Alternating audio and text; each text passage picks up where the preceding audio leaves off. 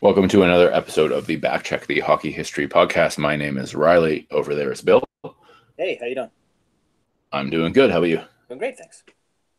Uh, and today we have a, a centers episode. Um, our eligible player is uh, Vincent Lecavalier, um, our recently, relatively recently inducted player, 2010, 2011, something like that, is Joe Nieuwendyk.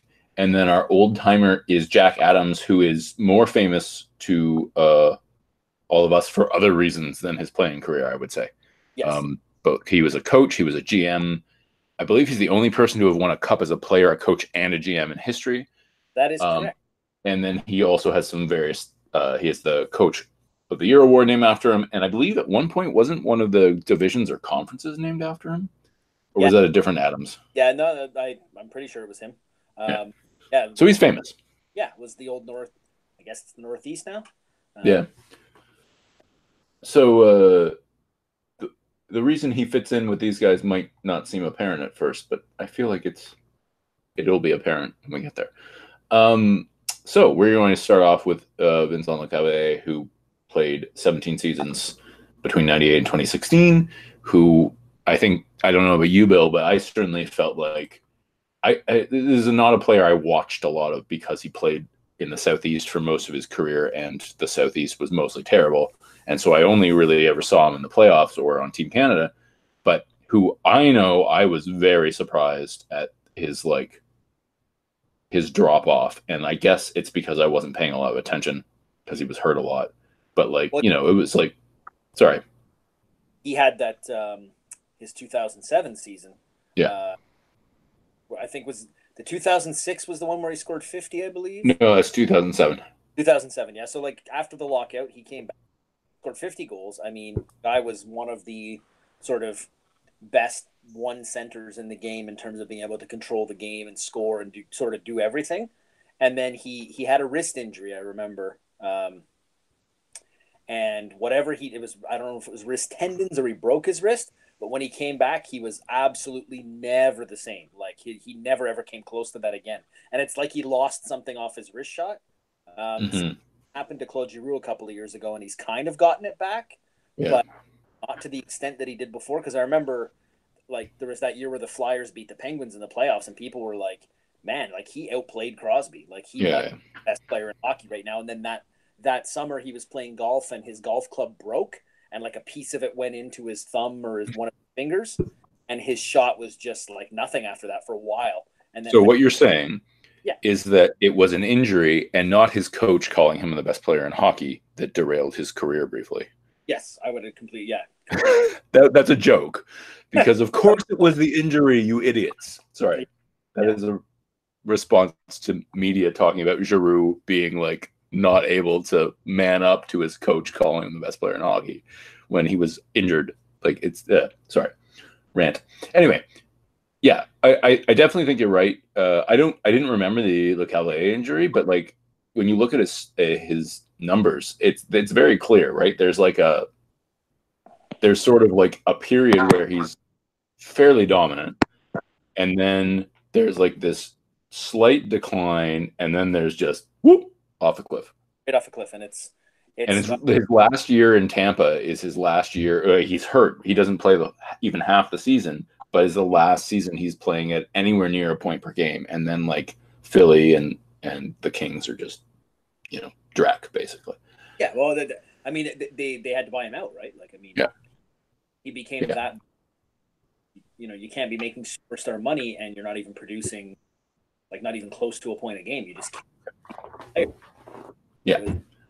It was, it it, you know, a lot of people I remember just saying like, whatever happened to that guy? Like, he just the NHL got too fast for him, and I'm like, he aged, but he also like, if you feel like that injury plus a lot of other injuries he started getting, but especially that wrist injury, it's like if you're a goal scorer and you lose that like little flick of the wrist that makes you because the NHL is a game of you know inches, maybe even just centimeters. Yeah. Where the difference between putting a shot off the post and in, if it's five, you know, it, off the post and it works most of the time. But like if you're just shooting and you're scoring because you have a hard shot and then you take five or ten miles an hour off that shot, that's getting stopped like ninety percent of the time because you Yeah. just don't have your velocity. So I mean, a wrist injury, like a, even uh, right now, Boston's got um, David Pastrnak out. Yeah. Obviously, I'm not a Bruins fan at all, but I do have him in my hockey pool, and I'm very worried that his shot will never back because Yeah. like, oh, going to be like Giroux. He can't shoot the puck anymore. Like it's actually quite concerning. So, I mean, it's it's a delicate thing, right? And if you don't have that power in your hands or your wrists, and you know, like they get so much torque, uh, like on a wrist shot.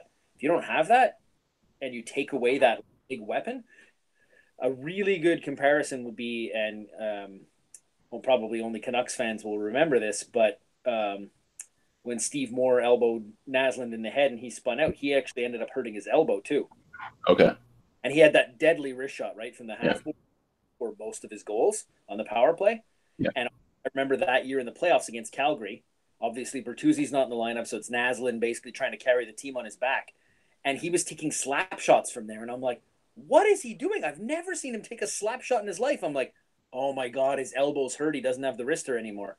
Yeah. And his, his career like basically just fell right off a map too. Right after that, so Yeah. there's a lot of examples of it when the wrist shot is your weapon if you're if you get a, an arm injury of any sort, be it elbow, wrist, shoulder, whatever, if you lose that velocity, you're not going to be scoring from there anymore, and that's very scary. I think for anybody whose bread and butter is a wrist shot.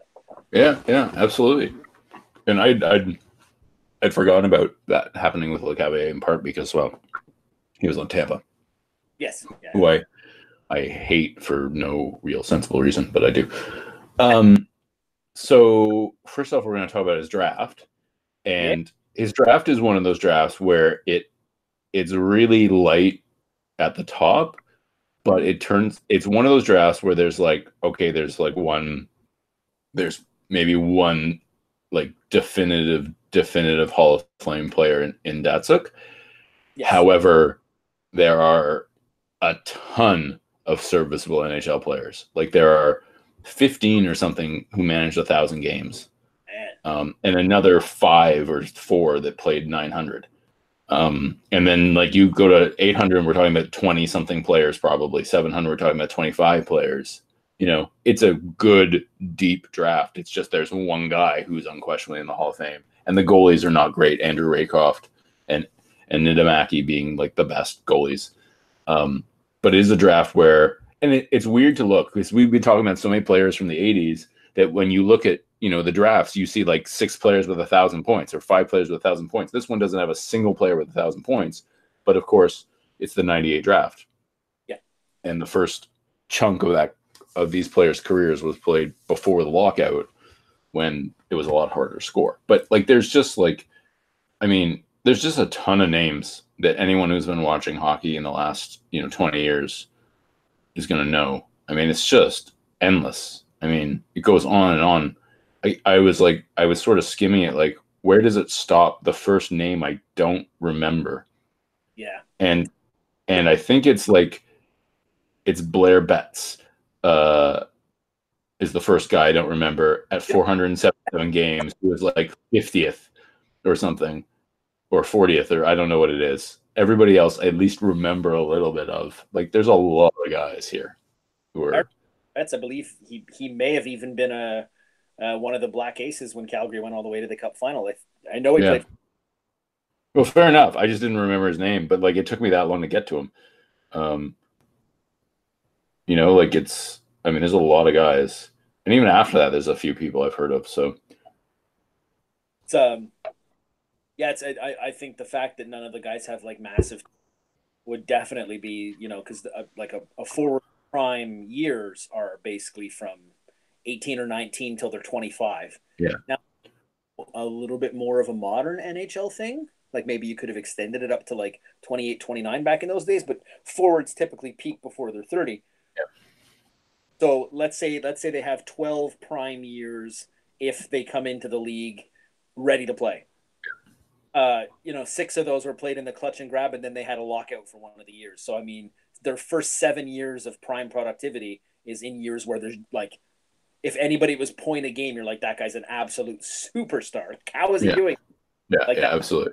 So, um, Like Thornton, who we'll eventually talk about yes, yeah, we will eventually talk about Joe um, uh, whenever he retires. if he retires. Uh, yeah.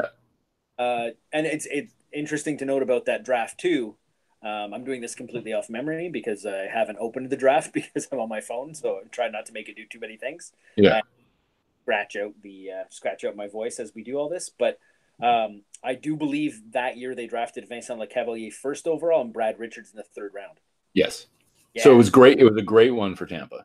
Oh, absolutely. They won the cup basically based on that draft. Yes. Yes. Right. I mean, and and and picking up a free agent, uh, amateur free agent who Calgary had waived, um, as well. But yeah, um, yeah, they got like they basically got out of this draft they got 1800 1900 points. Yeah. I mean, obviously that's career. That does you know some Yeah. of that, especially with Brad Richards, was not on the Lightning. But um, yeah. Uh, so um, just just to, it- it's also a very interesting one because we talked a lot over the over these episodes about like how scouting has changed and stuff, and just to show you how things are not are still not. It's still an exact science or an art more than a science. Listen, these are the top scorers in this draft by draft by draft position. Lecavalier is number one. Brad Richards is number two at 64th. Datsyuk at number three at 171st. Though, of course, if you do it by points per game, he's first because he played way fewer games than either of those guys. Uh, Tanguay at 12th. Ribeiro at 45th. Gomez at 27th. And only then you have Legwand at second. And then you have Gagne at 22nd. Gionta at 82nd. Mike Fisher at 44th, Andrei Markov at 162nd, Erik Cole at 71st, Shawn Horcoff at 99th. It takes me another six players to get to the number three overall pick. Now that's Brad Stuart, That's uh, and he played Yeah. a long time. But the Yeah, point being that um, if you redrafted this, you know, if you could do a hindsight draft, the order would be very, very different. Like, the- you know what? It's it's interesting. We we Datsyuk was, but he took a very long time to develop, Yeah. or at least the Red Wings very carefully and slowly. Um, maybe that's because he didn't have the draft pedigree for them to just throw him in the NHL. If you're going to take Prime Datsyuk and Prime Cavalier, it's it's like you. I think you'd have to think about it a bit. And we all know how great Datsyuk Well, we'll see. was for his entire. But for for if you just take Lecavalier's peak years, like they're they're both excellent. Like I, I don't I don't agree with that, but we'll we'll uh, we'll talk about that in a minute. More Um, of a Lecavalier than you are. Then sorry. I said I must be much more of a Lecavalier fan than you are because I obviously that's. Um, but I think Le Cavalier, you know, made Corsi any Corsi stats for him. Um, His his Mike- Corsi is not good, by the way. Just Oh, so no. you know. yeah, but I mean, like, when are we starting to look at it too? You know. Yeah, no, uh, it's it's definitely it begins in his peak, or sorry, it begins right at it uh, the year after his very best year. Yeah, so it's like it's basically his downfall. Yeah. So, No, fair enough. Yeah. Um, but anyway, um, so we move on to the era. Um, he he's actually uh, so this is this is why this is one of the reasons why I don't agree that they're even remotely close. Pavel Datsyuk and Lecavalier.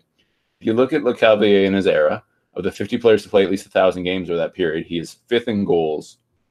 He is 17th in assists, 17th, and 10th in points. Datsyuk was not that low on any of those, and especially points uh, per game stats was much higher. Um, Yes. At least in assists per game goals, he would be lower. But uh, basically, he's he's by point shares, he's the 15th best player over that period. 11th best forward. That's not Hall of Fame to me. Um, and discussion. I don't know. Maybe I don't know. 64 points per 82 games and yes that's affected by when he played but like that's a well off point per game that also- is over Tampa was also kind of trashy until they finally Yeah. became. i i admit that i i understand that i just i'm not sure i'm not sure it's here and i mean there's more to talk about but like i really i just don't and we'll we'll get to that um is playoffs uh 56 points in 75 games which is really solid, especially Yeah, yeah, considering for the era, yeah, it's fine. There's nothing wrong with that for the era. It's also uh, roughly exactly the same as his uh, his regular season average, right? Like 64 points in 82 games, 56 and 75. That's really close. Um, his as I said, his Corsi and Fenwick is bad. It's Yeah. both below average and it's also bad relative to his teams. But as Bill said, Yeah, um, that is for the second half of his career, from 27 to 35. Yeah. Um, and uh, they, he had a, but he only had three years in in all those years where he was average in terms of possession. Um, weirdly dotted out like throughout the end of his career, like his last season, he's slightly positive Corsi, though terrible relative to the rest of the Kings who were, you know, very good at that at that point. Um, we he has one trade uh, because he uh, you know he was the fran one of the franchise players for the Lightning for a while. I think he was meant to be the franchise player, and then when they realized how good St. Louis was, you know, you could have easily said St. Louis was the franchise player, but Lecavalier is the one who was drafted first overall, right? And St. Louis had literally zero hype coming into the NHL. So, um, but like between the two of them, Back like the- he was, back back in those days, I mean, you you can count them on one hand. Like just there was like him and Theo Fleury and like what maybe two other. Now there's a lot of little guys. You got you know uh, Yeah. Patrick Brown, uh, Johnny Gaudreau, uh, Brendan Gall, little uh, Brad Marchand. Like he's not the biggest guy in the world. Those guys can play in the NHL now because of the speed and their elusiveness. Like Yeah. I think I think some of those guys still would have eventually made the NHL and been good players. yeah, Would they have given the opportunity that they get now? I really don't think so. Yeah. Um, just the old school hockey mentality was like, I'm not even kidding. There were people like, you know, you'd be, you'd score uh, 140 points in junior and be a tiny little guy. People would be like, uh, maybe we take him in the fifth round Yeah, once yeah. we score a list. And, you know, you get like, uh, same thing with a guy like uh, Ray Ferraro. You know, he scores 400 and something goals in the NHL. Tiny little guy. Everybody's like, ah, and it's like you, you had to fight through this like prejudice against like if you're under six feet, people basically said, forget it, you're not making it. yeah, yeah, absolutely. Now we're just getting to the point where it doesn't ma- it doesn't seem to matter at all for forwards anymore. Yeah. Uh, it's more like the weight and how sort of like stocky they might be to be able to withstand the the. But basically, it's like if your skating's good enough, you're making it if you're a forward. Yeah, But for defensemen now, it's finally starting to change where you can be under six feet. They're like, yeah, he moves the puck really well. I should probably take a look at him. Like, yeah, he's going to get crunched. Boy, he can make that first pass. Or out. So it's it, like the game's evolving completely. But in the old days, it was like every defenseman was minimum 6'2", 200 pounds. Yeah. Every forward was minimum six feet, 190 pounds. Like, that's just the way it was. well, and and related to our topic today, it, it's interesting you br- bring that up because, of course, Lecavalier and St. Louis are a perfect example of that. Lecavalier is much more the traditional forward, right? Like he's 6'4", he was 215 according to Hockey Reference, you know. And uh and like and St. Louis was what, 5'8", I think, if memory serves. Five, And five nine on the charts, but I bet you like it's always like those things the NHL teams like he's five eight and a half. Be like, yeah, they do the same thing in basketball where they like at like they measure them in sneakers or something. It's I'd be like, yeah, when he's wearing his skates, maybe you know. Yeah, yeah. But the thing is, of course, and you may you may disagree, but I as we talked about in our St. Louis episode, to me he was a slam dunk. Oh yeah, And that that indicates how much the league has changed because or was changing while these guys were in the league because I don't as you as you already heard, I don't think look is a slam dunk at all. And to me, St. Louis was just like absolutely. Now he has way more like he has different awards and better and more awards than LeCavalier does for one thing. I- but um, I think to, to me the difference between the two of them is that um, Lecavalier was a shoot first center, yeah, um, which those guys typically don't pick up as many assists as most centers, and in Yeah. because because of their sort of unique skill sets, um, it, it ended up they meshed. St. Louis was kind of the distributor from the wing. Yeah. Yeah. I mean, St. Louis still scored his fair share of goals. I think he scored like forty one year. Yeah, he Um, did. But but like Lecavalier was the guy you wanted to get him the puck in the slot so he could just you know wire it into the net. Yeah. And that's sort of what he did. And it was before it was before one timers, except for you know Brett Hull excluded. Yeah. One took over the entire NHL, and that's like the only way you scored from anywhere below the dots, basically, unless you're you know like there's a few guys now of like the classic wrist shot, but like it's all one timers most of the time. You know, if you just get it on net hard and fast, it might go in kind of thing. So it's it's and all well, I think the overall skill level of the NHL has also like improved exponentially since Yes. um, you know, there used to be maybe uh, 20 guys in the league who could do that stuff, and now it's like there's minimum three or four guys per team who can do stuff like that. And you're unless you're, Yeah. but um, but the skill level I think has gone way up because people have watched. I and I think technology has a lot to do with this. You get to you can go and watch someone score a goal or like the drill Patrick Kane does, so they all start doing. Yeah, yeah, absolutely. So uh, we have this trade. It's not very exciting because of who it involves. But um, the Cavalier was traded in the last year of his career uh, when he was 35. His 35 year season, uh, age 35 season. I mean, for Luke Schenn, who was 26, and Jordan Wheeler, who was 23, and a third round pick who is yet to play it. Um, yeah, I mean, it's not great haul for uh, Philly. On the other hand, um. Cavalier was also done basically. Um, and actually, this is like totally off topic, but I just wanted to mention something. So the pick was in the 2016 draft. So the reason why I didn't say the pick was a bust is three, two and a half years ago, three years ago. It's possible the guy eventually plays the game in the NHL, but um, it's a little, it's getting a little late now. Anyway, well, well, um, was it? uh, Carsen Twarynski. Never heard of him. Yeah, exactly. which is unfortunate because it'd be nice if it was like a name like, oh, he might be good. I- Yeah, Uh, what, what what round was it? Fifth, sixth, third. Third? Really? Wow. So they got three assets for one, but they got, you know, the prime of that was Luke Schenn, who by then was. So I have to do a mea culpa. Um, when the Luke Schenn James Van Riem, Van Riemsdyk trade happened, I just ripped into the Leafs for it, and I was one hundred percent wrong. And I wanted to bring it up just because a I, I it's on the internet and you can find it and see how stupid I've been. If, if anyone is doing that, it, there's Podcast ends and ridicule you. Yeah, but also it I I think it's illustrative, at least for me, it's illustrative of how I didn't understand the game was changing. Yeah. Because for me, when Luke Schenn first came in the league, hmm he he was 18 and he he was big, he was a little slow, more than a little slow. He was slow, but he was big and he had a degree of skill that you didn't recognize until you see you saw him do something. He would occasionally do something. He's a very conservative player, but like occasionally he would do something. You're like, Jesus, you actually have talent. You just don't use it very often. Yeah. And I thought these guys are roughly the same age, they're same draft.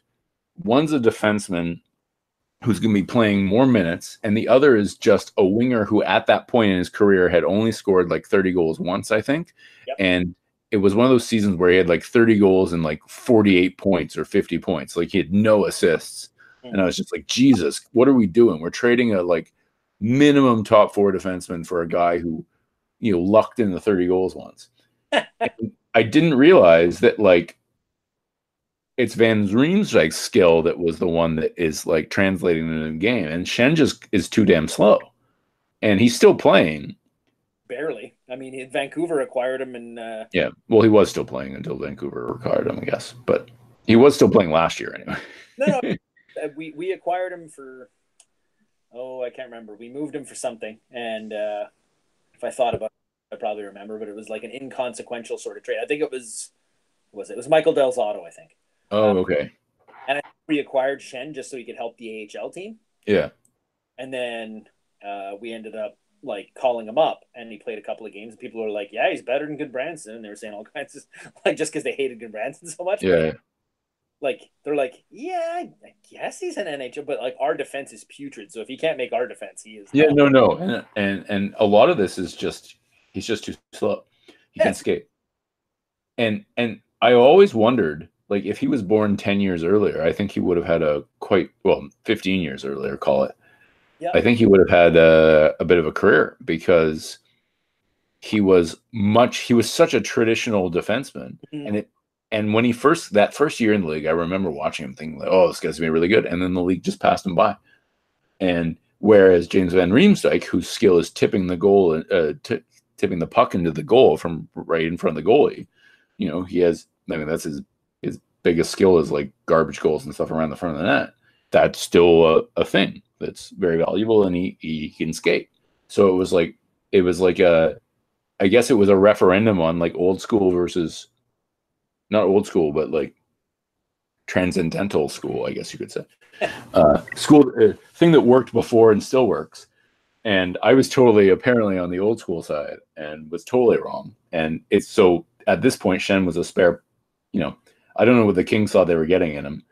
Uh, or sorry, the Flyers thought they were getting in him, but uh, you know, he was essentially a spare part Yeah. in the trade. Anyway, just I just wanted to bring that up because like I was a big Luke Schenn fan. And I thought the reason he wasn't progressing was not because the game was changing, but it was because the Leafs were mismanaging him as they'd mismanaged everybody for dec- a decade at that point. But it was more just the league just changed and it was just too damn slow. And so anyway, Well, you know what? If it makes you feel any better, then you can, and this is going to really sting for Flyers fans, you can sort of think about how that went for them. Um, they finished dead last in the league that year. yeah, Chicago finished fifth to last, but won the draft lottery. They drafted Patrick Kane. Philadelphia drafted James Van Riemsdyk and then traded him for Luke Schenn. So their Yep. number two overall pick, which should have been number one overall, instead of being Patrick Kane, turned into Luke Schenn eventually. Luke Schenn eventually, and Patrick Kane scored the goal to beat them for the cup. I mean, like, Yeah. how poor could it sting, right? Yeah, yeah, yeah. That's that's. I. I had forgotten about that. That's quite funny. No wonder And- they clause. I'd be mad too, even though they Yeah. totally did that like 20 years before that draft. But the other thing is Van Riemsdyk came along very slowly, and that's why they got rid of him initially, right? Is because he was he was not playing a lot for them. no, he really wasn't. Yeah. And then that's what the other reason why I was skeptical of the trade was because like I was like Van Riemsdyk doesn't play a lot. Are we this guy's better than Luke Schenn? And then it turned out he was much better than Luke Schenn. so oh well. Anyway, back to the Cavalier. Uh, that trade was uh I, I mean I don't know that anyone wins that trade. The Kings got 42 games of the Cavalier when he was uh not good. And the Flyers got Luke Schenn and a guy that I I don't really uh, Jordan Weal. I don't know. Oh, I'm sorry. I totally screwed this up. It was LeCavalier and Schenn. Aha. That makes more sense for whoever Jordan Weal was, which is much worse for Philly. Yeah. Um, I, that makes more sense because I was like, I swear Schenn was on Philly Yeah. first and then the Kings, but I'd like read it wrong. Yeah. I'm sorry. So that was an awful trade for Philadelphia Yeah. Well, because Jordan Weal's still in the NHL. He he is, but um, I think Philly was just dumping his contract at that point. So Yeah. He's just Jordan Weal plays like between five and seventy games a season, depending on the season. oh, I'm aware. Yeah. Yeah. Um A lot in Montreal. but yeah. Okay. Anyway, um bad trade, but it doesn't matter. has no real impact on anything. The the draft obviously did more. Um so uh the other thing, so uh the Cavalier has won two awards, the the Rocket Richard um in 07 and then the King Clancy in 08. Uh, he was top five in Hart voting once, and he was a top 10 player by point shares once. And this is where I again disagree with the like who's better Datsyuk. Datsyuk had way I, I don't have it in front of me, but Datsyuk had way more um offensive player like top offensive player things. I think it was more like uh four or five years rather than two years that he was good relative to the rest of the league. And also he was a way, way, way, way better defensive player. Oh yeah. Well, I mean, Datsyuk's like. Uh, I, th- I think you're looking at maybe uh, top five, top ten all time defensive player At forward, yeah. at forward. Yeah. Well, that's what I mean though. Like. Yeah. So, you know, a lot of people, when players, people don't, when players, if you don't like a player who's go, uh, forward who's going in the Hall of Fame, it's a, a cliche thing to be like, he had one good year. Yeah. But I think with LeCavalier, you can honestly say he had two great years Yes. total. Yeah. And so that to me again is another reason why this guy is not a Hall of Famer. He had two great years, one of which was significantly better than the other. He's a second team All Star once. The rest of his his accolades, aside from the R- Richard and Clancy, are like monthly stars, weekly stars. I just don't, I just don't see it like at all. To me, he's he's, I can I can see personally, I can see a, a precedent has been set with certain guys being in the hall where he could be inducted, but I wouldn't put him in. He had his peak is short. Yeah. It is, It's it is- really short. Yeah. I I'm I think I've I've sort of established this um, many times, but if if a guy trails off due to injury, I'm willing to give him a lot more leeway, saying, like, you know, I think he could have continued to do that for a few more years had that Yeah. injury not. I'm normally with you. It was the cliff that he fell off of. The minute he hurt that wrist, like he was just never the same. And I'm like, oh, that sucks, because he's he was still a useful player for years, but like his 50 goal, 40 goal potential was just like new. He's going to score you 25, and like all those wristers that used to go in are getting stopped now. Like he's just not going to score from there. So I, I, maybe I just have sympathy for him. Like I don't know that Yeah. they want to put him in the hall necessarily, but I'm like, I he could have been a Hall of Famer. Let's say he gets five more years of scoring 35, 40 goals a year. I would I would put him in if he had another. eh, He he has 35 goals three times. If he had eight times, I would absolutely put him in the Hall of Fame. and that's that's the thing I'm saying is like I feel like he could have done that if he hadn't gotten hurt. But there's no Yeah. way you can know that, right? So, Yeah. But I, I I would say that if you're if you're not going to put him in, I think you have to at least acknowledge that yeah, the injury derailed him, and you know ha- had he done it more times previous off the cliff, I would make a like a for sure argument of like no, this guy was brilliant Well, that's the thing. do it anymore. It's like he he he was really good, like, but would his peak have continued that many more years? I don't know. Like, But that that's exactly the thing. I'm normally with you on the injury thing. You know, we talked about Bure last episode, and you know, players like that who were absolutely Bure's maybe too good an example, but like the players who were dominant before their injuries, I want those guys in the Hall of Fame. Yeah. But Cavalier wasn't dominant until like it took him a while to get there. He got there in his late twenties, which is off, you know, which is not normal, right? It's Well- later than for a power forward, kind of is normal, and I would say yeah. That that's a good point. That's a good point. Yeah, but then you know his peak. He this is a guy who had two better than point per game seasons in his entire career. Yeah. Two, just two. Yeah. That's I know. I know we're talking about an era, and by the way, both of those happened after the lockout. okay. So yes, th- some of this has to do with the game, but there were people who were capable of scoring a point per game Yeah. prior to the lockout. Um, you know, like people we've talked, some people we've talked about, and some people we're going to talk about in the future, but like Jagr and and Iginla and Kariya, Selanne.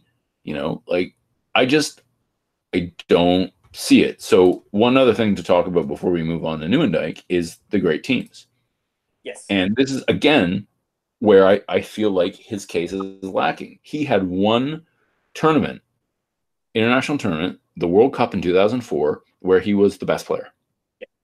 And he was so good, in fact, that it got him put on 2006 Olympic team where he wasn't good, even though he was getting better in the NHL. to be fair, nobody was good on that. No, no, that is true. But like, it's worth noting that by ice time, he and points, he was uh he wasn't even a, a top line player when they won the cup in 2004. Wow. Yeah. So that to me says something. Well, I, I think it's more a testament to the fact that Brad Richards went absolutely bonkers. Yeah. Well, Brad Richards did have a good career, but like 16 points in 23 games in 2004, Yeah, but I mean, that minus two. was, who, We haven't even talked about Lecavalier's career minus, which is the worst of his era, minus 130 something or other. Wow. I just, I just don't like. I don't. Uh, I just I cannot be convinced. Modin, Fredrik, he was outplayed by Fredrik Modin in the in the playoffs that year. In both in terms of points and Modin was playing, I don't know which line because I feel like I, I feel like St. Louis and Lecavalier sometimes play together. But if you go by points and ice time, Modin had a better playoff. 19 points to Lecavalier 16. And Modin was playing uh, almost 21 minutes a game. Lecavalier was playing 19. Was he uh, was Modin playing with Brad Richards? Maybe. Could that uh, presumably, yeah, yeah, yeah. I'm not saying Modin is a better player. Yeah. I'm saying he had a better playoff. Yeah. Well, and then if if this is a Hall of Fame player, that shouldn't have happened. Brad Richards turned into you know uh, Mario Lemieux for half the playoffs. No, I, I, I get that. I get that. That is not yeah. like I'm not saying. Like I understand there are weird circumstances here, yes. but it's it's not that Lecavalier was not the best player on his team so much as Brad Richards played out of his mind. well, St. Louis was better than Lecavalier. I, I'm I'm not granting that. Like I, I don't like St. Louis. Like I, I'm not a fan of St. Louis. St. Louis is a better player than Vincent Lecavalier. How many how many points did uh, St. Louis have in that play? Twenty four. Eight more than in the same number of games. Okay, fair point. Richards had 26, San Louis had 24, Modin had 19, Lecavalier had 16. Mm.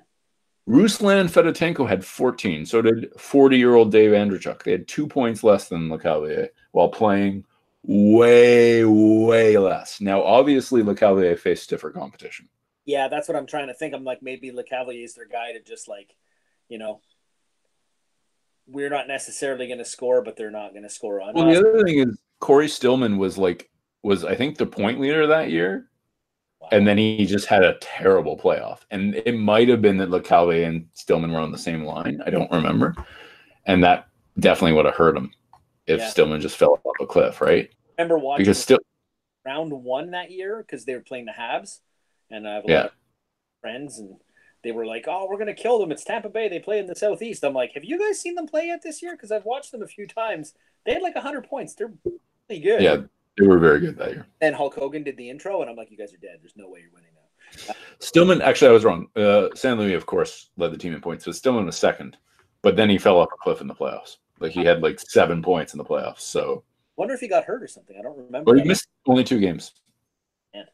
But he was like, if you look at the ice time, it was like San Luis uh, and Richards played an absolute ton, and then Modin. So that that looks roughly to be a line.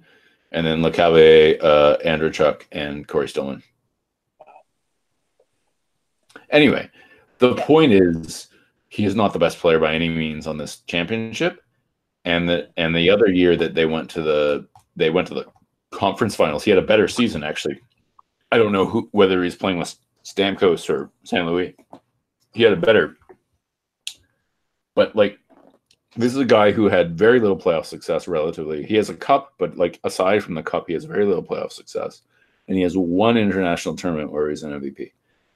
Man. I, I can't do it. I can't do it. I just I, I think his excellence either goes on for long enough or, or is great enough for you to just say, yeah, you gotta be in. I, I, I tend to agree with you. I want to, I really want to make a case for him, but I don't think he can. Um, Uh, like I think you, we can both if we if we went back through all the Hall of Famers, which we are eventually going to do, depending on how our enthusiasm for this. Um, I think we could find guys who are in the Hall right now who are less good than Vinny Lecavalier. Hmm. I'm pretty confident. But in in your spirit of trying to induct people who should belong, you know, in a in a perfect world Hall of Fame, I I can't do it. In, a perfect Hall of Fame, I, I, I don't think I'd consider him, but yeah. in the Hall of Fame the way it is now, I kind um, I, I, I, you know what, I want to, and I think it's just because I remember him being a fierce competitor. Yeah. Being, you know, uh, the number one center on a on a team that you know uh, won a cup. I, I especially remember that World Cup performance. Yeah, uh, he was amazing. He was amazing in that World Cup. Yeah, he was like at his peak, right? So, yeah. Uh, there was a very short time where he was one of, let's say, the top five players in the NHL potentially. Absolutely, absolutely. In terms, especially like his uh, oh, I'm gonna start sounding like an old hockey guy. Like his on ice presence of like, oh, Lecavalier's out there. We better get our, you know, our best Yeah. out against him because he can do some damage, kind of thing. And he was big. He was a big man. You know, he's really hard. he's quite big. Yeah. And He's mu- he's slightly bigger than me. yeah, and I mean, in, in in those days, being able to hold the guy, you know, hold on to the puck while the guy's trying to push you. A legitimately sought after skill because the game was very rugby like below the below the ears. It was just basically if you can fight off this guy who's trying to pin you to the board slash tackle you, then you're going to be awesome. um, Yeah. it was a lot of that stuff, you know, and and you know may, maybe maybe I sort of romanticize it a little bit because I remember in, at the end of Game Five, he and Iginla fought right, and it was like Yeah. two best players on each other's teams. Yeah. Two captains, and they're just going toe to toe punch, and and Iginla could fight, eh? And and like like have held his own with him. Yeah. Was pretty darn impressive. Um, but you know, I, I think you're right. I think maybe he doesn't belong. But that fight with Iginla is a nice little segue that we can do into the Nieuwendyk one because Yes. Newen traded for Iginla.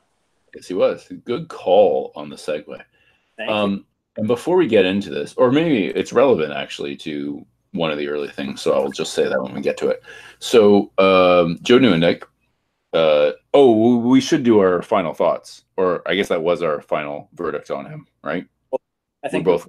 Yeah, I thought we were going to disagree, and then we like eventually agreed. So.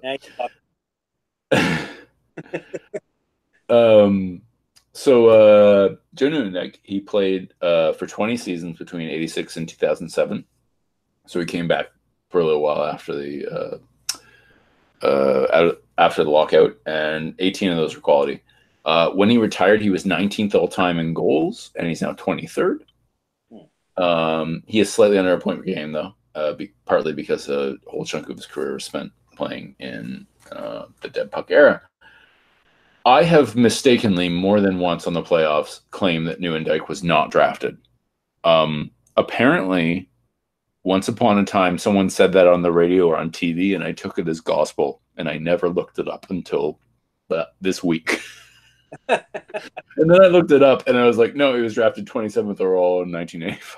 Whoops. Whoops. So, in a couple of our conversations, I think about Adam Oates and also about San Luis, about undrafted players, I said Nieuwendyk is one of the best undrafted players in NHL history. I was full of shit.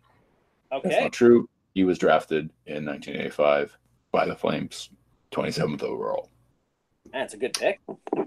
Uh, is a very good pick because it turns out that he was one of the best players in his draft. By point shares, he is the second best player in his draft. Um, after who? Oh, after Sean Burke, um, who uh, because he's a goalie, point shares are so he's the best. He's the best skater, basically. The draft, his Nieuwendyk's draft is uh, not great. It's uh, there's depth like Lecavalier's draft, but it's um, it's not as good depth. The that, that the year that Brian Lawton went first overall? I think that's earlier, but let me check. Wendell Clark. Wendell Clark. Oh, Yeah. So there are six players to play a thousand games. Yeah. Nieuwendyk, Buchberger, Weinrich, uh, Calle Johansson, Johansson, Dave Manson, and Fredrik Olausson. That's the quality we're talking about. Serviceable players, but like Nieuwendyk is the guy. Yeah. Um, in terms of points, it's Nieuwendyk with a 1100, and then it's Ulf Dahlen with 655. That's the next guy on the list. Larionov is the Hall of Famer, but like the other Hall of Famer, but of course he was old. Um, you know, like there that Hall of Fame award is at least in part mostly due to his international career, right? So this is not a good draft. It is uh like here's the top five in points. Nieuwendyk, Dahlen, Larionov, Derek King, and Olausson. Wendell Clark doesn't make the top five because he's not as good as all Leafs fans, except for me, think. Um, it's worth pointing out. Anyway, uh like that's this is not a good draft. Yeah. It's also a terrible draft in terms of just like just like the Cavalier draft. Here's the top five in terms of draft position: twenty seventh, seventh, two hundred fourteenth, thirteenth, and eighty first. Wow. Whoops. Wendell Yeah. Clark is six at, at number one. That's uh, that's a lot of misses. Now, Craig Simpson was number two, and he, of course, his career was derailed by injuries, Yes. like Wendell Clark's was. So, you know, the first two guys are like, you could put asterisks there. But number three is like, he played, the third overall player played 700 games and scored 173 points. So it was a bad draft. Um, Nieuwendyk is, I think, hands down the best player in the draft. I, I don't think there's any debate. I mean, you can talk about Larionov, but the thing is, Larionov was old, right? Like, his NHL career was as a defensive forward, Yeah. and I don't think anyone, no one is going to get in a fight over like Nieuwendyk's better than Larionov, NHL version of Larionov. I don't think. Anybody's going to be upset about that. Yeah, I, I, I don't think that's controversial. Um, so here we get into a bit of a theme with Lecavalier and Jack Adams. Uh, and this is this is where maybe hot take Riley is going to show up a little bit. um, so uh, in his era, Nieuwendyk was seventh in goals, twenty third in assists, seventeenth in points. 11th in point shares, like Lecavalier, 11th best forward, 17th best player overall by point shares for 1,250 games between 85 and 2007.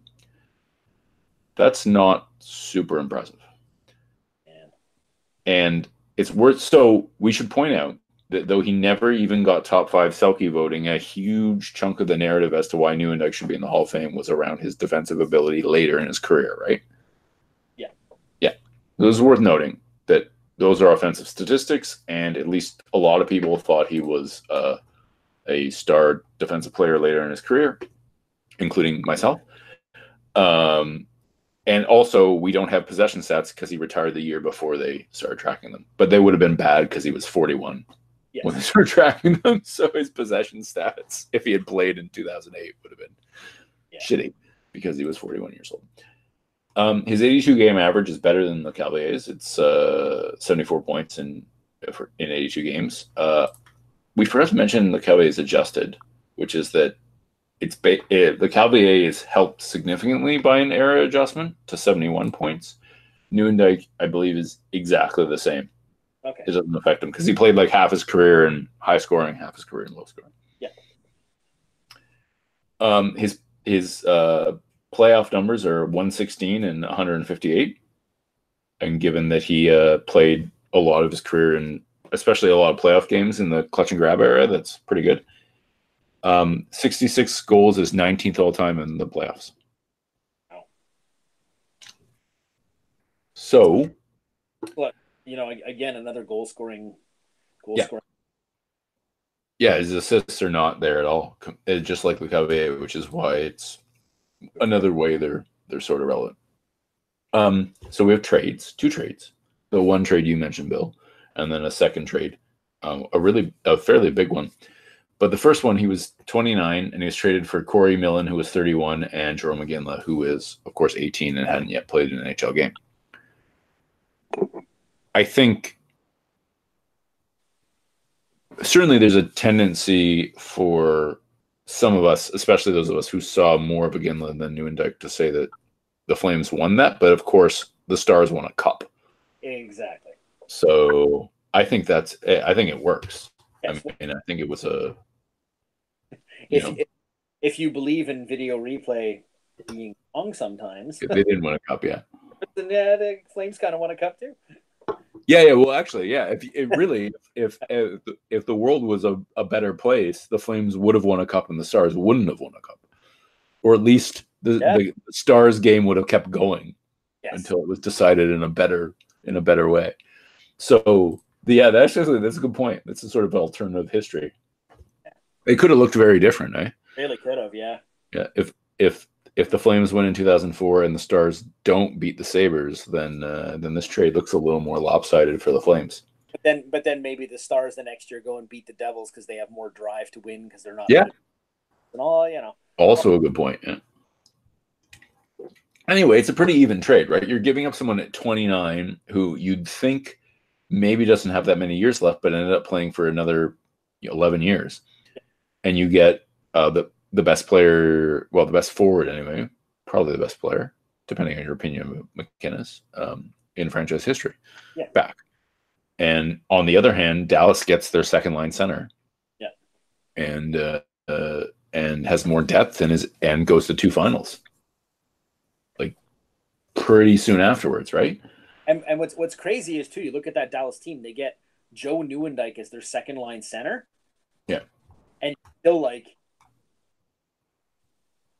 they're barely like they're just ever so slightly able to clutch and grab uh, the Avalanche or the Red Wings just enough to sneak by them with those players. That's how stacked those teams were.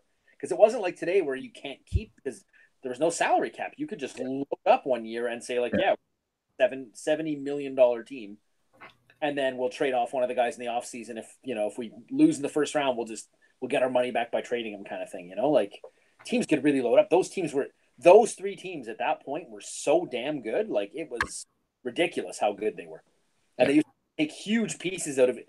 I, to my feeling, every time one of those teams lost in the Cup final, it was like, oh yeah, you got a huge piece taken out of you. The, the Western final used to basically Yeah. Yeah, I, I think that's well. I mean, obviously, the younger listeners maybe it's not well known, but I think it was well established, especially in those years with like the Capitals and the Panthers in the final, yes, where it was just the Western final was the final. Yeah. and then you had to do a mop up thing, you know. And and the difference was when the Devils, right? The Devils were the Eastern Conference team that couldn't was do the it. only one that challenged that until the Lightning came along. And I'm, I'm, I'm honestly, if you look at it, it's really been a West dominated league for 20, what, Yeah. 20 up until the last maybe two or three. Yeah. Like even like I remember uh, watching uh, Chicago and LA and LA won game seven in overtime. I'm like, oh, they just won the cup. Like there's no way the other team's going to beat them. They're totally going to win. Yeah, yeah. West final was the final. Yeah. Yeah and and and like the, i think it was especially true back back when Nieuwendyk was in his prime oh yeah. as a two-way player you know it was like it was absolutely like Dow, the best teams in the league were the red wings the avalanche and the stars Yep.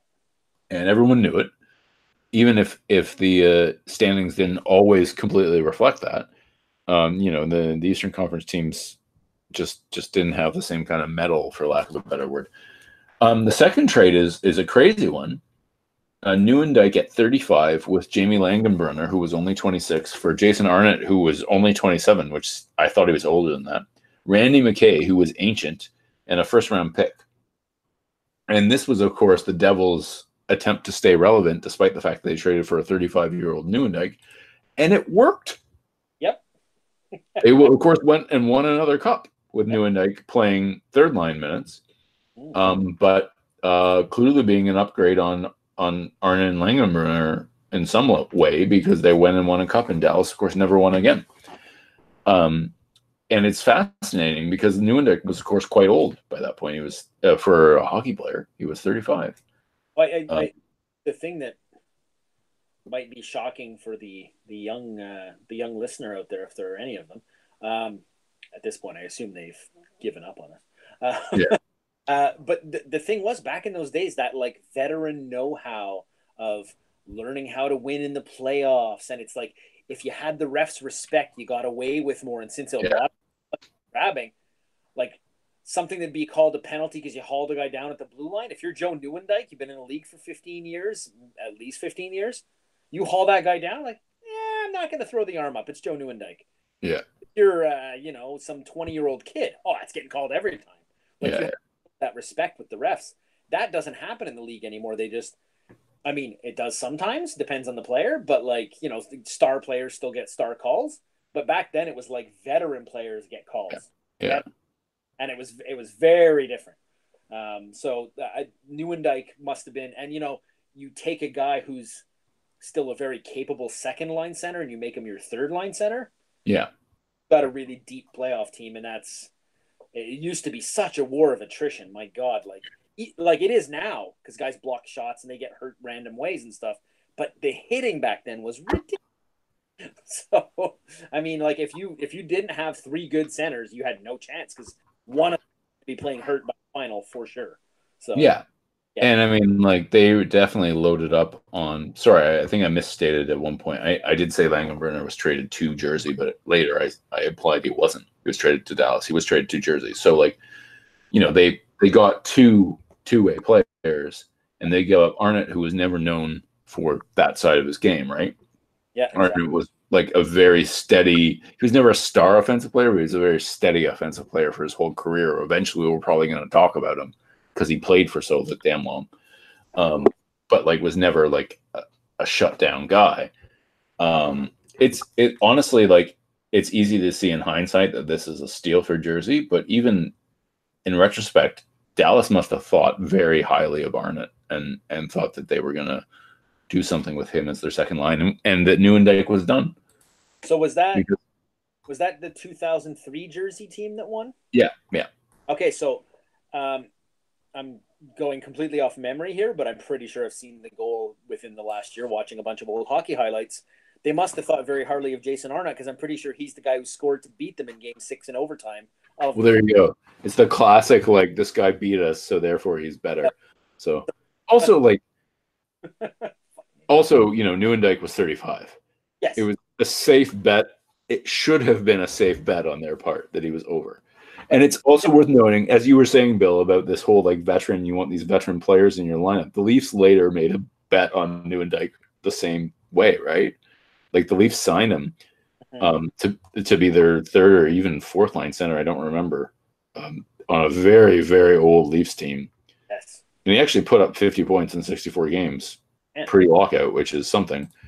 Um, but like the Leafs, the Leafs in that last year, they were like they were doing exactly what you're talking about. They loaded up on veteran players to back Mats. Yeah. You know, so they had Nieuwendyk, they had Roberts, they had Owen Nolan, um, they had Mogilny. Uh, I guess Ron Francis was the next year, or did we get trade from that year? I don't remember. Um, oh yeah, yeah. So Ron Francis, they traded for Ron Francis, who was 40. and it was the fourth line center in the playoffs but that year. I, I, remember a lot of the jokes about like you know the Leafs nursing home and that kind of stuff. Yeah, yeah. Imagine but that had true. imagine that had been the way that the internet works today. Yeah, like, yeah. Amount of memes that would have been flying around about the old Leafs, like it would have been incredible. They were so old that year; it was ridiculous. Um, but yeah, they, they tried to do the same thing. It didn't work though. Nieuwendyk actually had a, a, a fantastic uh, playoff for the Leafs that year. Uh, that's a, another story. Um, so his accomplishments. He has three awards, uh, only two of which we usually take seriously, which is the Conn Smythe in '99 and the Calder in '88, and then he also has the King Clancy in '95. So it's hot take time. I've hinted that this is coming for ages, and you've hemmed and hawed every time I brought it up. My take is that there is no way in hell that Joe Nieuwendyk deserved the 1999 Conn Smythe. It's bullshit. It's complete bullshit. And I have a case. I swear I have a case. Here's the case. He was given it because he scored 11 goals, and 11 goals in 1999 in the playoffs was a lot. Was. That seems very impressive. However, let's hear from some other candidates.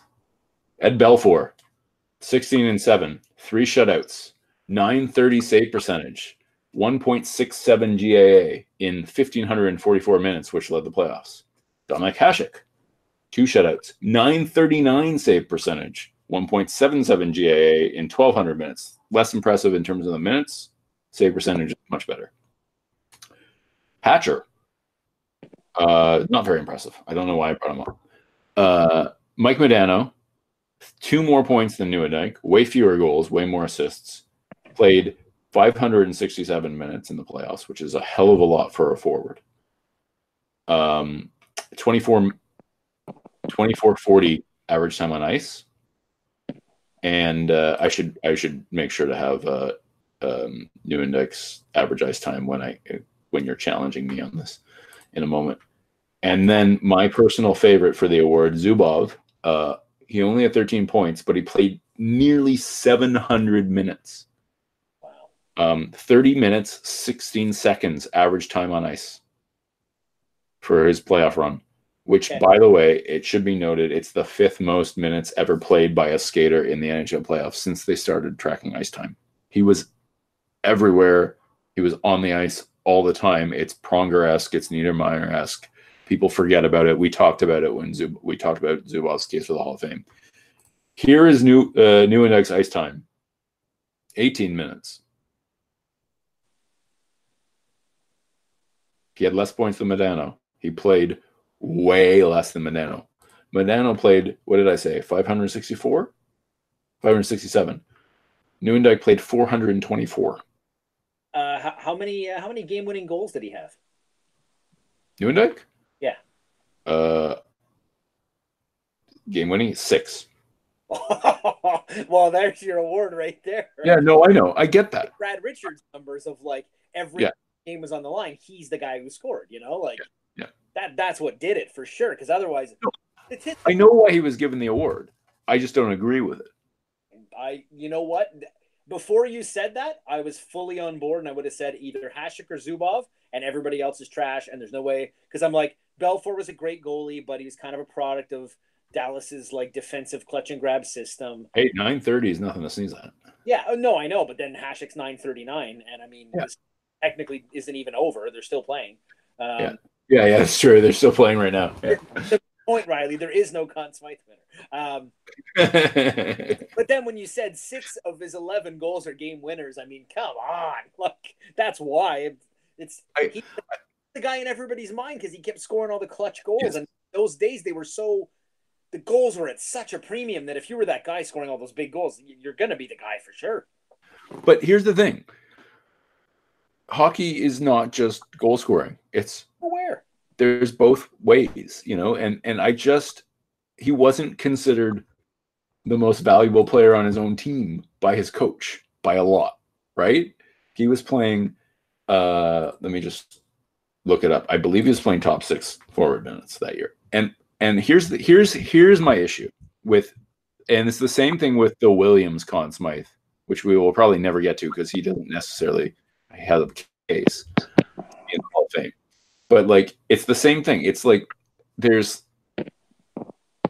it's like we're supposed to be moving beyond luck the the like the fetishization of luck in sports right? Like the whole point of like the analytics revolution is to realize that like it's the process and that like you're trying to have more better results as a result in order to do that you try to improve your process. When we look at say game winning goals that is listen i'm not denying that Nieuwendyk was a very good player, and and and given what I'm currently saying, what I eventually say is the case for a Hall of Fame may actually surprise people, but he's still fucking lucky to score six game-winning goals in in 18 games or whatever it was. Uh, 23, sorry, 23 games. Um, his ice time, he is he's he's playing second line minutes. Yeah. He's playing second line minutes. He's playing so much less than Zubov and Hatcher and Modano. And even Matvichuk and Sydor and Lehtinen. Like there Brett Hull played more than than uh Nieuwendyk did. Uh, at least per game. Uh Brett Hull missed a game. Um now Hull had fewer goals in part because I mean we probably both agree that Nieuwendyk was a more well-rounded player even at this stage. Hull was getting better. Yeah. Um, Well, Brett, Brett Hull, if you count it, did, wait, did you count all of Brett Hull's uh, time that he spent in the crease? Does that count as ice time? but I mean that like had things worked out a little differently, it could have been Hull with six game winning goals. I mean, it's it, my point being is that I think the awards deserve to go for the players who are actually being played the most and contributing the most. And Nieuwendyk had the second most points on the team. Fair enough. And he had the most goals, and he had the far and away the most goal game winning goals by like leaps and bounds. Like you know, New Langenbrunner had three. so, so maybe the maybe the award then comes down to um, everybody doesn't like Eddie Belfour because he's a complete loose cannon and a bit of a prick. Yeah. I think even Eddie Belfour himself would admit that. I don't feel bad saying it at all. um, you know, a bit, bit of a hothead, so maybe the media didn't love him. Uh, Joe Nieuwendyk, you know, typical Canadian. I keep my mouth shut, don't say anything, uh, Yeah. blah blah. Um, and then Zubov's Russian, so forget that. Yeah, yeah. Well, that's the thing. This is, but this is why I'm upset because Zubov is not going to Hall of Fame because he doesn't because he doesn't have a Norris and he doesn't have a Conn Smythe. I think he'll eventually get there. I hope he does.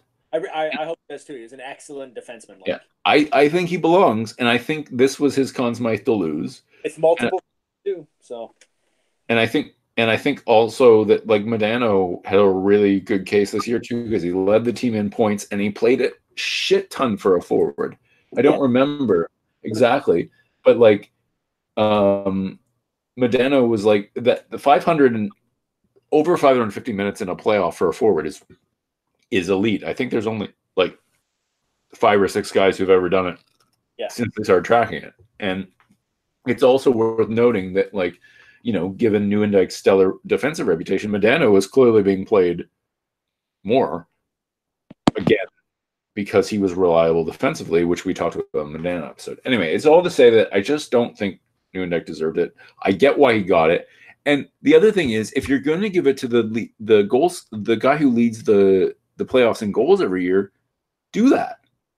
No, The criteria changes from year to year. Sometimes it's the leading goal scorer. Sometimes it's like you know um somebody else, Well- and and that's what drives me crazy. well, what, what they should do is uh, they should award Conn Smythe MVP, and they should also award like an Art Ross style playoff. Yeah, and then they wouldn't feel the pressure to give it to the goal scorers or the point getters, right? if to be the same guy, then sure, fine, Yeah. whatever. Yeah, there are years. Listen, most of the years, like when Gretzky and Lemieux won the Conn Smythe, they did both, and they absolutely deserved both of those things, and that's fine.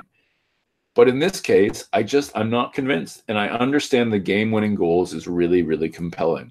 It is. But yeah. to me, it's it's it's like it's luck, and It's why, it's why Brad Richards won it too. well, Brad. No, no, there's a difference. Brad Richards led his team in points. Oh, I know, but I like every game he scored in, they won, kind of thing too. You know, like he was. But yeah, uh, I get that. Here's the difference: Brad Richards led his team in points, and he led all forwards on his team, and possibly in the playoffs in minutes played. So here's the difference: Nieuwendyk was nowhere near that in terms of minutes played, nowhere near, and that's my objection: is that Nieuwendyk didn't play enough. Well, then how do you feel about the Justin Williams one? I hate it. It's awful. It's even wor- it's even worse because he wasn't even as as good. He he's, he's got even fewer points. I think he's third on his team, uh, the Kings that year. I think. I was, I was just trying to piss you off there. Yeah, Kopitar, Kopitar, that was Kopitar. Or no, sorry, that was Drew Doughty's. Drew Doughty should have had that one. Um, I think, if memory serves. Anyway, rant over.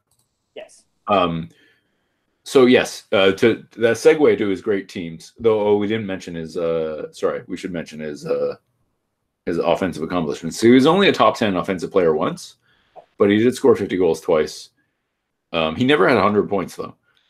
Um, first team All Rookie, never even a first or second team All Star, which is really surprising to me. Um, and then his great teams, uh, he was, as we just talked about, the MVP of the 99 Stars.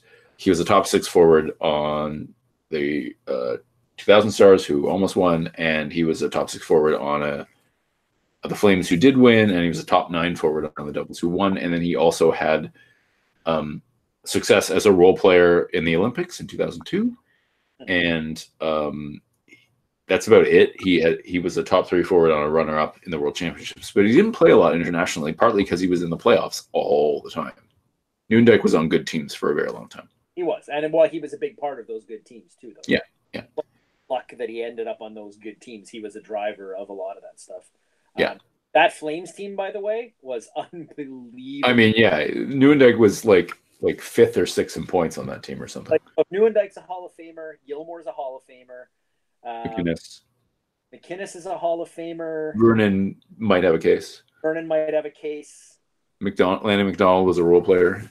Lanny McDonald was a role player. Um, Suter, we talked about his case. He had he, he had a case. We didn't agree that he belonged. Theo Fleury. oh yeah, Fleury. Shit. Yeah, I mean, like, the, seriously, they were. Joe Joe Mullen was Joe Mullen still Yeah, on the team. Joe? Mullen was on the team. Yep. Yeah. Jesus. I mean, they were that played those. That was the first playoffs I watched a ton of. Yeah. Yeah. And how I became a Canucks fan because I saw them almost knock out the Flames in round one, and I was like, man, I love those guys. They're awesome. Like, just you know, sort of got on board with the underdog, and I'm like, I'm from there. Yeah. Um, Yeah. Yeah. But like that Flames team, when once they got rolling, man, they were so damn good. Like deep and just every line had somebody who could really do stuff. They had you know big tough guys who could uh, you know Joel Otto and, and his famous skate. Um, Yeah. You know, like they they really like it, they were deep. The fact that they didn't win more cups is just because the Oilers were there. If it wasn't for the Oilers, I think they win minimum two, maybe three cups. Well, they were in two finals. Yeah, well, they went to two finals only when they managed to sneak through the juggernaut that was the Oilers yeah. and they ran into the Habs both times. And Patrick Roy, yeah. one of the best goalies, if not the best goalie of all time. Those yeah. poor guys. They should have minimum three cups. So I, I'm going to have a weird opinion here, which is that even though I argue vociferously that he didn't agree, uh, didn't deserve the Conn Smythe, I think he belongs. Oh, yeah. And I just I have two reasons. One reason is because I think anyone who is 19th all time in goals when they retire should be in Hall of Fame. Um, and secondly, because I think that we don't have the possession stats, but I do believe he was a strong defensive player at the end of his career, and that's not really captured in his stats. I, I think I watched, I watched him. I thought it was good, um, and I think that his offensive accomplishments sort of don't highlight that at all. And uh, unlike Lecavalier, who like Lecavalier's peak is better than Nieuwendyk's, but Nieuwendyk had a more consistent, a longer career, and um, I think was just an all around better player. Yeah. Um, for longer. Yeah. And you know, yeah, Lecavalier's peak was hands down better, but like Nieuwendyk never had a year like Lecavalier ever did. Uh, like Lecavalier's best too, but uh, look at players he played behind. Yeah. Career, you're like, okay, so this guy could have been a number one center other places and had way better offensive stats, but maybe yeah. in those cups. But instead, he's the second line center behind Doug Gilmour. Like, okay, yeah. um, you know, and then Modano, and then Modano, and you could argue that you could even argue like he maybe he was just as good as either one of those guys. You know, like maybe not yeah. off, but certainly as an all around player. Um, you know, he goes to Jersey. Uh, he goes to you know the Maple Leafs and scores at a tremendous rate behind Mats Sundin. Yeah. So, you know, I guess you could make an argument like, well, yeah, he wasn't drawing the number one defensive pairings all the time. But I also think that those teams probably aren't successful without having well a guy like Nieuwendyk who really is a number one center playing as a number two center for most of his career. The other thing is that Nieuwendyk often faced off against the other teams. Exactly, he was the line, right. No. So um, Doesn't so, mean it's the top pairing necessarily, though. Yeah, yeah, yeah. I mean, yeah. like you can make an argument, maybe like, oh, well, he's never a true number one center, but I think you're really you're at that point you don't like him and you're trying to keep him out. Yeah, my issue is more that he was inducted so damn quickly.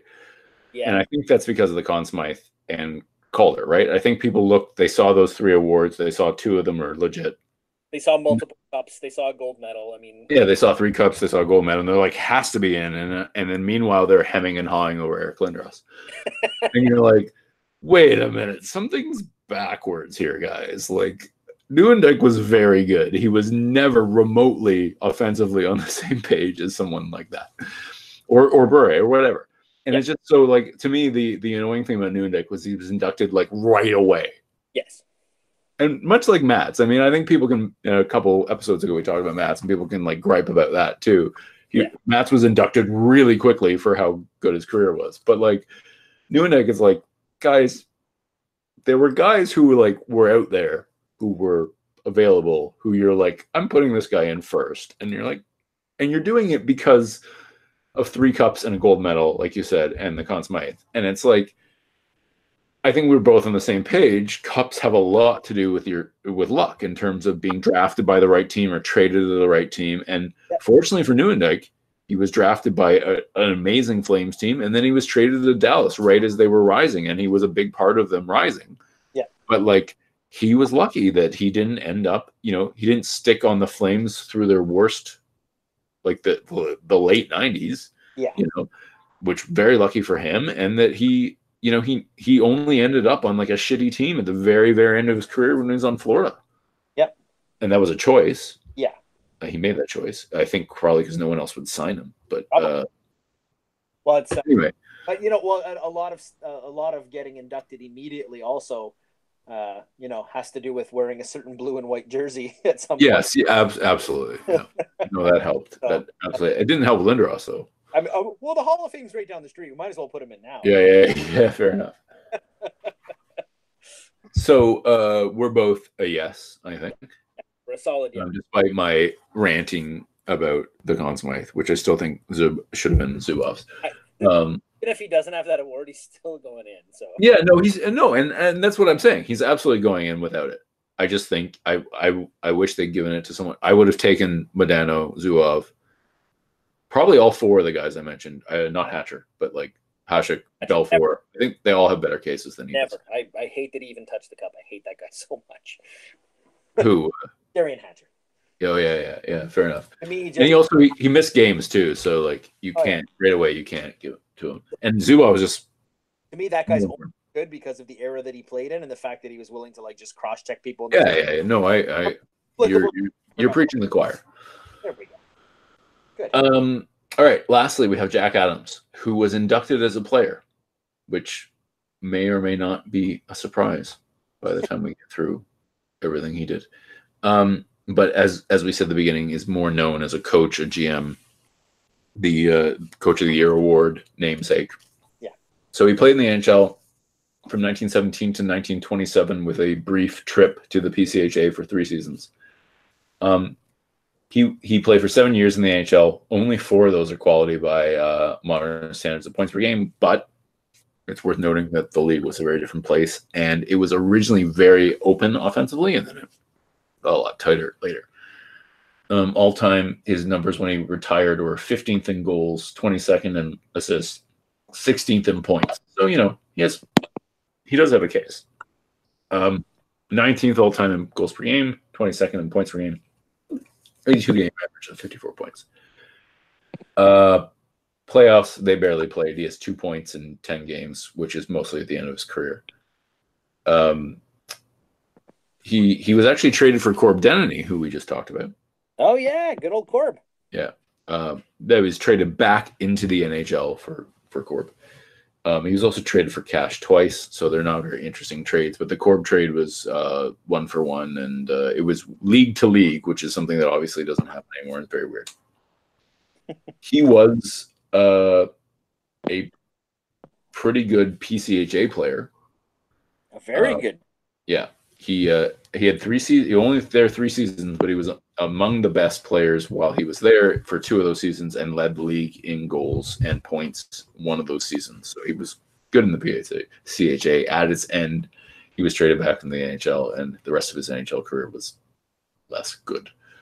Mhm. Um, though it's not as it's not terrible. He actually had a, his. uh, Sorry, I apologize. He had his best years in the NHL when he first got traded back, and then they sort of petered it. Um, he was. He had he had uh, four good years in NHL out of seven, as I said.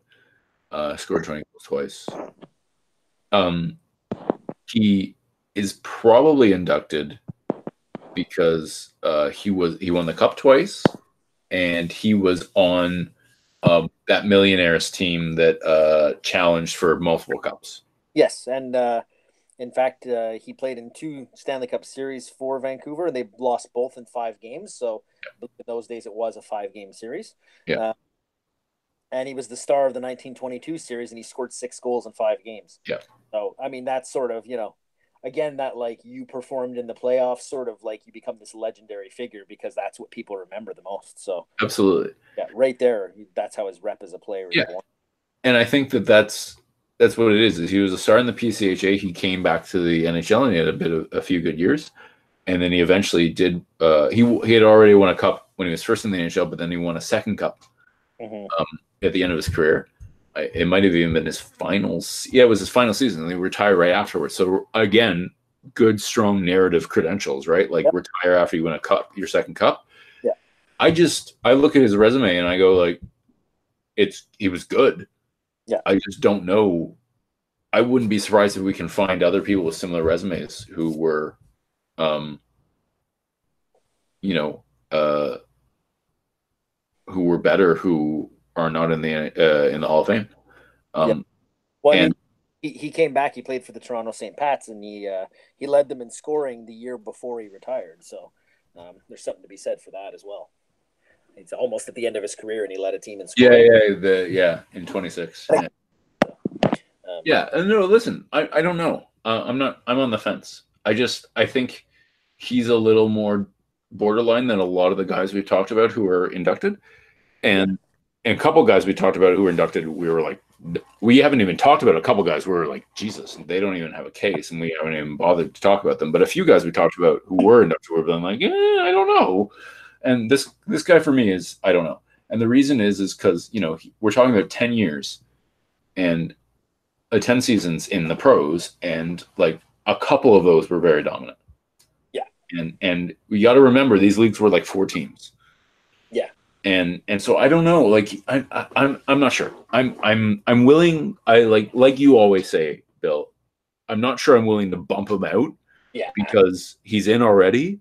But if we were rewriting the book and we were starting from scratch, I don't. I would have to like look at his comparables more. Yeah. I'm not sure because like when you're talking about like 15th all time, 16th all time, it sounds really impressive until you remember it's 1927. there haven't been that many players, you know. 15th all time in goals in 1927 is like, well, mm, there's only four teams in the league, Yeah. and and the rosters are seven or eight guys.